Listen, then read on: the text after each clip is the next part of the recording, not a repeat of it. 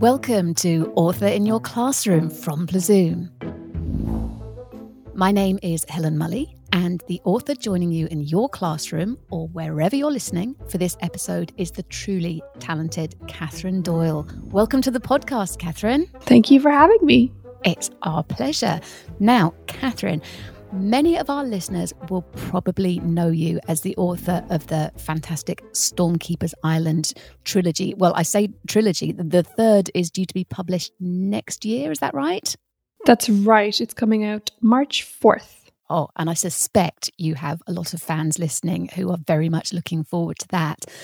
But your first books were a set of action packed thrillers for, for young adults, so our listeners may not have come across them yet. And now you've gone in another completely different direction with your latest book, The Miracle on Ebenezer Street. Do you like experimenting with genres and audiences as an author? Is that is that a thing that you do?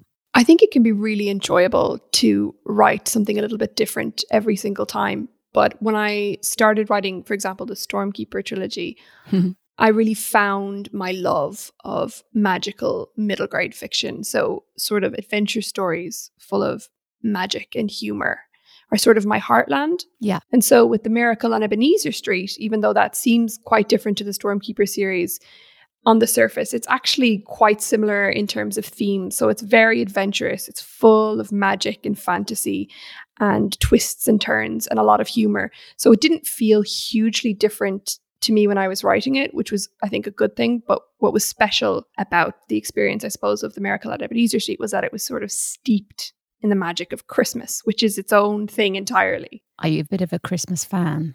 I love Christmas. I don't think there's anybody in Ireland who loves Christmas more than me. It was an absolute dream come true to get to sort of play with Christmas with this book for for several months last year. and it is I have to say it is an absolutely gorgeous book. It's it's a great story. There's plenty of magic as you say it it's just infused with with Christmas spirit.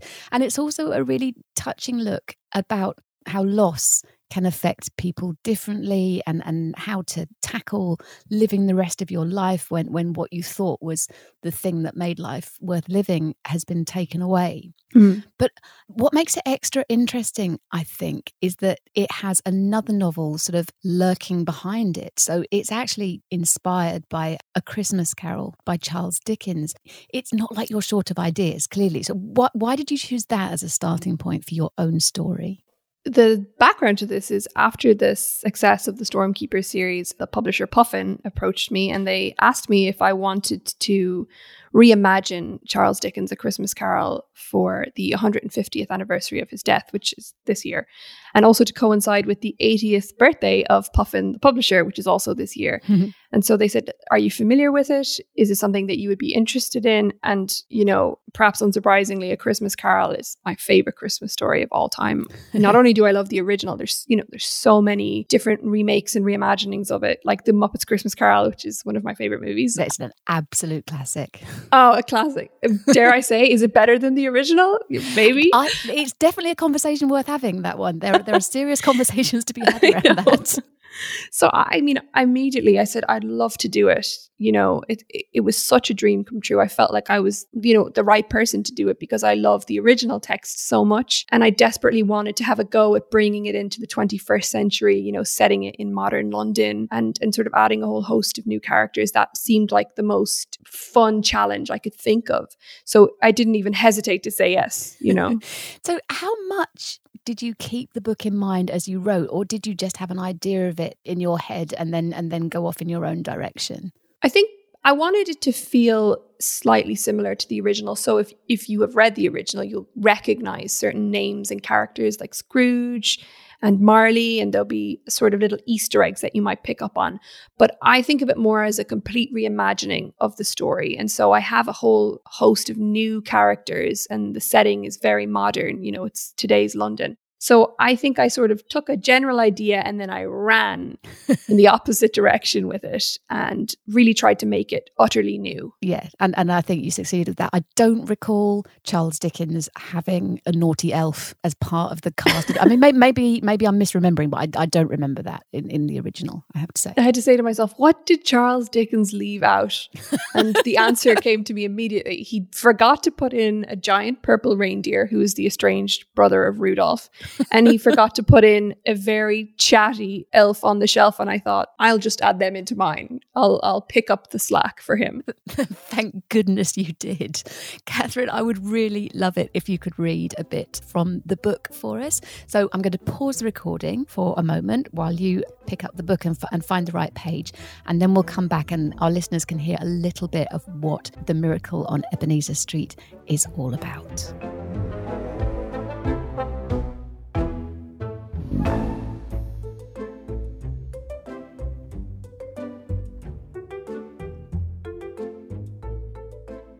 Welcome back to Author in Your Classroom with our fabulous guest for this episode, Catherine Doyle. So, Catherine, you're going to read to us from your latest book, The Miracle on Ebenezer Street, which is a reimagining of Charles Dickens' A Christmas Carol.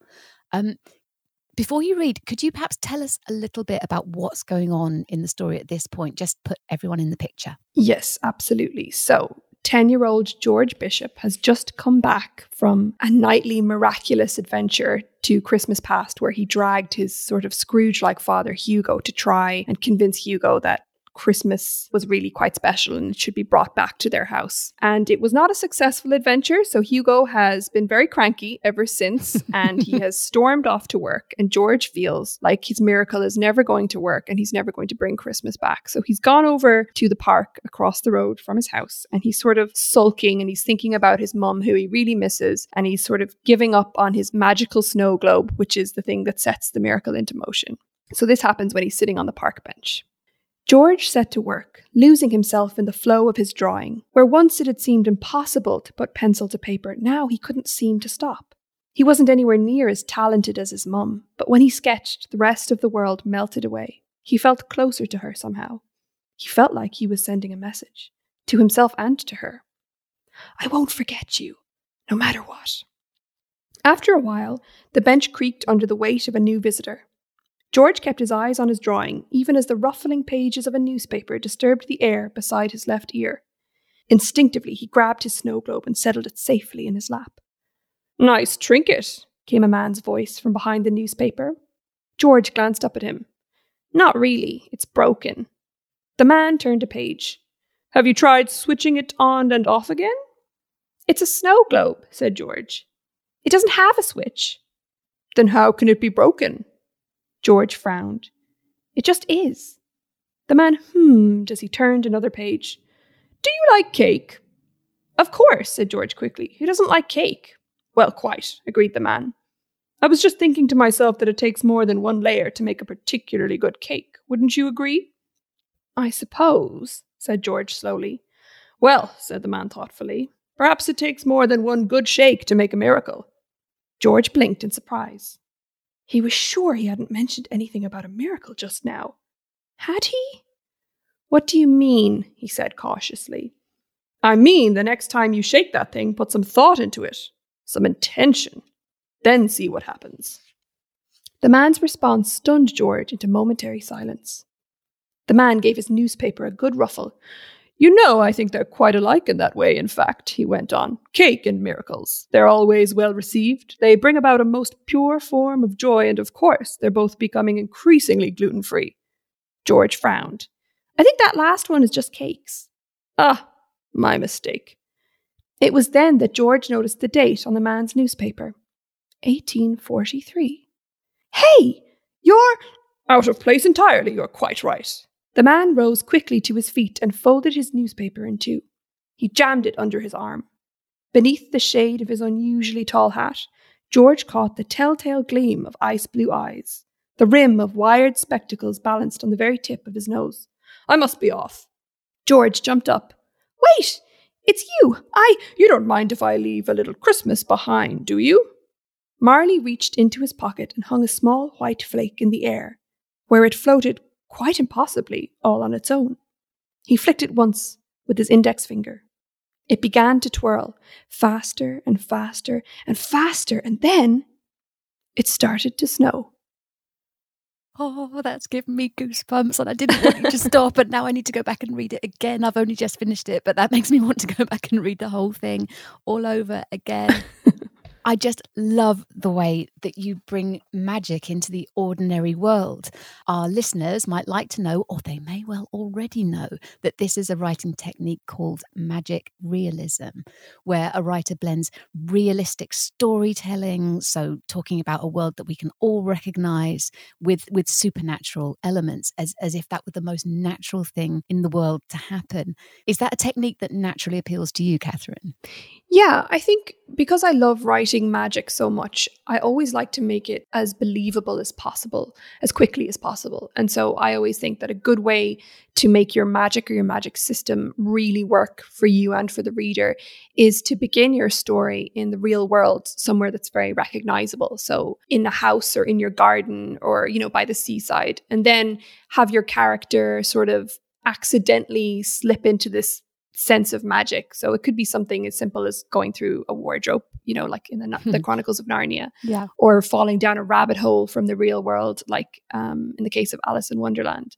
Or in the case of the Miracle at Ebenezer Street, George goes to Winter Wonderland in Hyde Park and he's sort of walking along these Christmas cabins and he sees one tucked away at the very end. And on the cabin, there's a sign that says Marley's Christmas Curiosity.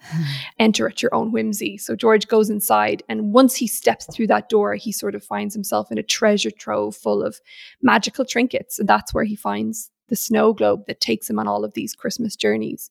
And that's really George's step through from the real world into a slightly more magical, more mysterious world. And I think the moments in the story where, where the magic actually happens, the, the transformation. So there's a bit where the character steps out of the painting, for example, and then an, another bit where the characters fall into a, to a painting, and it's it's so fantastic. And I wonder if the fact that it's set in an ordinary room in, a, in an ordinary house just gives you the freedom to be really extravagant with your magic. Yeah, I mean, that's exactly right. So George lives, as you may have guessed, at number seven Ebenezer Street with his dad and his nan and his cat, Coco.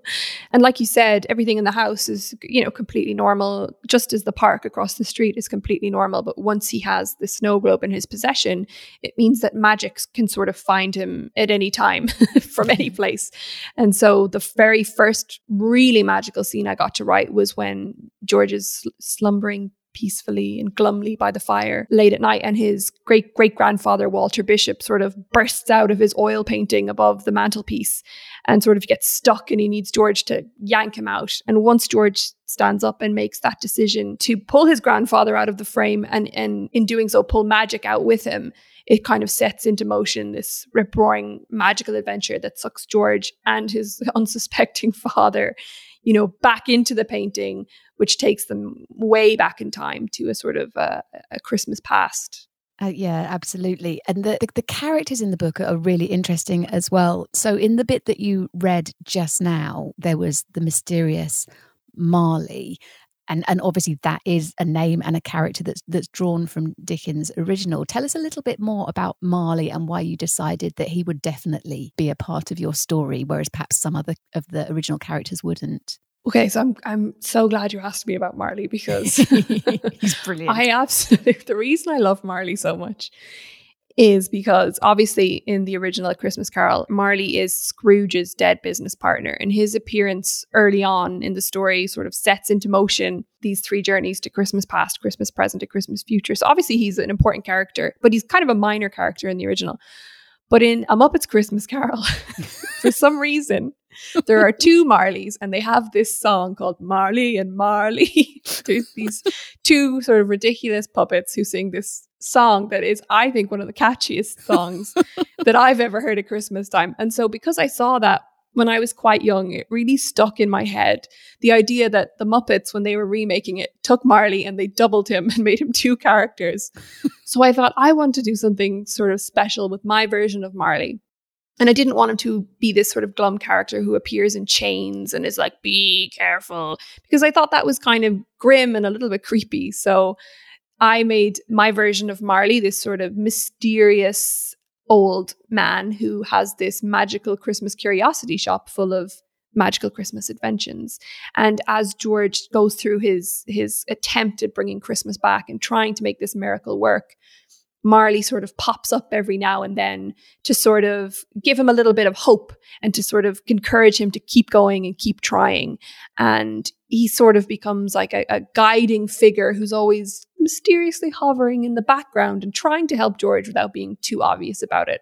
And so he ended up just becoming a really lovable, fun character to write. And he's he's just become my favorite character probably in the book. He is. He made me think that in the movie he should be played by, well, if not Gene Wilder, then, then certainly Johnny Depp. There, there's there's a hint of the of the Willy Wonka about him. I think. Yeah, he's unusual. He's kind of weird, but in a really good way. And I like weird and wonderful characters. So I thought I've got to put one, at least one, in my book. Definitely. And as, as we said earlier, this this is definitely not a rewriting or a retelling of a Christmas carol. This is a, a reimagining. So you can't go through the story and point at all the characters and all the situations and say, well, this equals that, or this situation is the equivalent of that situation was that really important to you to keep it as very much its own story? Yeah, I mean, I wanted it to be so different that it felt fresh and totally original to anybody who was, you know, reading it, and then keep little nuggets in that would be recognizable and almost fun, like a Where's Wally? Where's Scrooge? The main difference, I think, for me, which really sets it apart from the original, is I wanted the main character not to be sort of a curmudgeony old man called Scrooge. I wanted it to be you know, a 10 year old boy who's really missing his mom and really missing Christmas and just sort of wants to bring the magic and joy of Christmas back to his house again for good.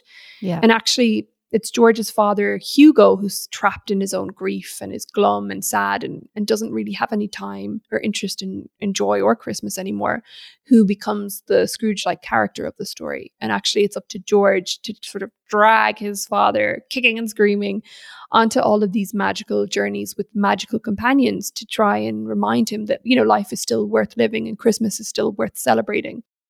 And I think that difference really is the thing that turns it into its own its own story really you know? Yeah absolutely. It's about carrying themes through isn't it? So so the theme of disappearing into your own grumpiness or, or your own sadness and then needing to be pulled out of that that that's a theme that is is timeless and universal. And and the joy of, of the miracle on Ebenezer Street is you can read it and be very familiar with a Christmas carol and, and feel all smug as you spot the points that reference points in the original. But you could also pick it up having never even heard of a Christmas carol and you still get a complete story, a complete experience, and, and you're exploring those same themes. That's right. And then there are things that are, of course, massively modern that have nothing to do with a Christmas carol. And that yes. be, you know, a giant purple reindeer. You're not going to find that in the original. And I think that was what was so fun about it. When you're reimagining something, you have a huge level of imaginative freedom, really. And so you can make it as funny or silly or,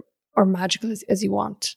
And that's really what I tried to do absolutely. I love the idea. My 15 year olds are studying A Christmas Carol for their GCSEs this year, and I'm quite tempted to give them your book and say, no, no, this is like, like the, the student notes, and then see if the giant purple reindeer comes up in one of their essays. this is virtually the same book. exactly. So, from what you said earlier, you were sort of inspired to write this by other people suggesting that you might. I just wondered if there were any other classic novels or favourite books that you've ever thought might inspire you to reimagine them? That's a really good question. You know, it's funny because if you had asked me this question two years ago, this would have been the book that I chose. this has always been the book. It just, it's been with me since I was, you know, a little girl. The only other books that I am particularly fond of in a very sort of nostalgic way, like when I was a child, are probably the Chronicles of Narnia and I don't think would I dare to, to, touch them. I think probably what I would do and what I, am going to be doing in my next books after um, Stormkeeper finishes is doing a, an ode or an homage in a way to Narnia, but like I said, very much in my own in my own way in my own style. But apart from that, this is probably the main the main book that's been with me for as long as I can remember. Well, it was very lucky that they came to you to write it then, wasn't it? Or maybe it wasn't luck. Maybe it was a touch of Christmas magic. I think it was a miracle of its my miracle was was getting this opportunity and it's a one one in a million thing that that that would ever happen to me as an author and it, it did feel a little bit like fate and as I was writing it, you know, in the depths of sort of summer trying to write a Christmas book in summer. I really felt, you know, the story poured out of me. And I, I really felt sort of alive with Christmas magic. And it, it felt special as I was writing it. And I felt proud of it from beginning to end, which is, I think, unusual, particularly for me as an author. You don't always feel like what you're writing is is particularly good or you, you have good days and bad days but but this as i was writing it it felt right the whole way through and rightly so and the great thing is that we all get to read it which is fantastic. Catherine, we're getting close to the end of our time for this episode, but I did just want to remind all the parents and teachers listening that we produce a special free resources pack to go with every episode of Author in Your Classroom.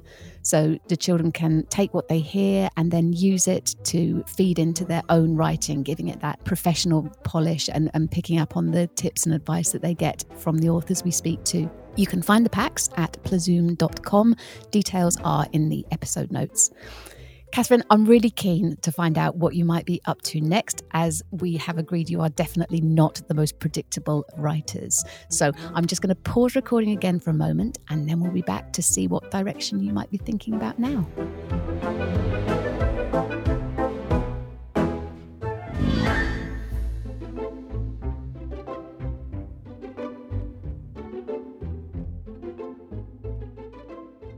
Welcome back to Author in Your Classroom with my lovely guest for this episode, Catherine Doyle. So, Catherine, we've already established that you're not the kind of author who likes to be pinned down to a particular genre. So, I'm wondering what might be next for you a recipe book, some epic poetry, perhaps? I'm writing the next Bond movie. Um, oh, that would be so cool. well, the next thing that's coming just around the corner in March is the final book in the Stormkeeper trilogy. Oh, which is called The Stormkeeper's Battle. And it is a sort of an epic culmination of the first two books. And I'm really excited for people to read that. And then after that, uh, the next thing that I write, which I'm actually currently writing right now, but I will say I'm in the early stages. So I can't say too much about it because I don't quite know how it's going to turn out. But that will be another magical middle grade adventure with a new cast of characters finding their way into uh, an enchanting kingdom. I suppose is the best. That's what it will most likely be. that's exactly the kind of thing we like on Author in Your Classroom. And perhaps you'll let us know when you're allowed to tell us a bit more about that. That would be lovely. We're really nearly out of time now, but I do know that a lot of our listeners will be sitting there. They'll be bursting with ideas for their own stories. They might have their own enchanted worlds in their heads and characters to put in them. And they might be dreaming of a day when, when one day they'll go into a shop or a library and they'll see a book on the shelf and it'll have their name on the cover, just just like yours, Catherine. What advice would you give them? So here are my quick fire pieces of advice. The first, before you start writing, I always say read, read, read, read. So read as many books as you possibly can, as often as you can, because I think the more that you read, the more you sort of soak up that ability to tell stories in a in a really sort of seamless, natural way. The second piece of advice is write down all of your ideas the second that you have them.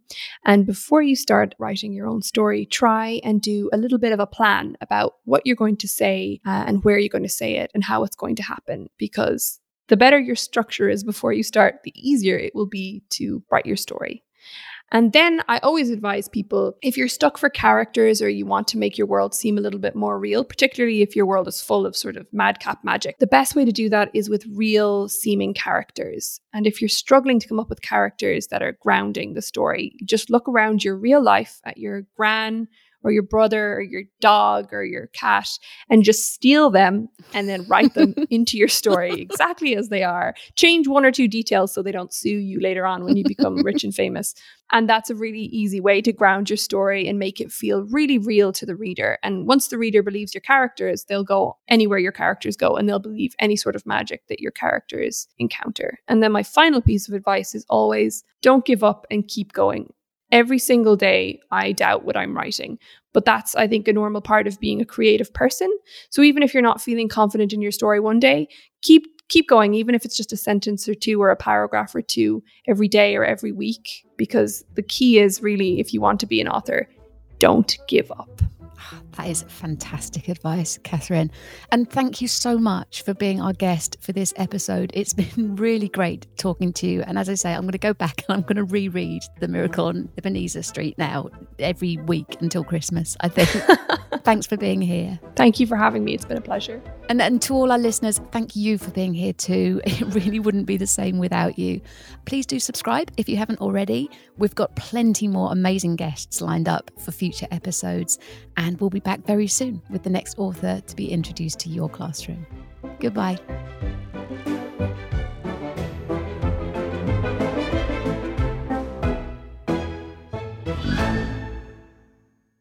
Author in Your Classroom is brought to you by Plazoom, where we are passionate about making great literacy lessons easy with inspiring, ready to go resources created by teachers to cover the whole of the primary curriculum. So, whether you're a teacher desperate for SATs revision that pupils will actually enjoy, a parent just as baffled by fronted adverbials as your child, or anyone looking for fun ways to keep children reading and writing during the summer holidays, we've got hundreds of brilliant ideas to explore.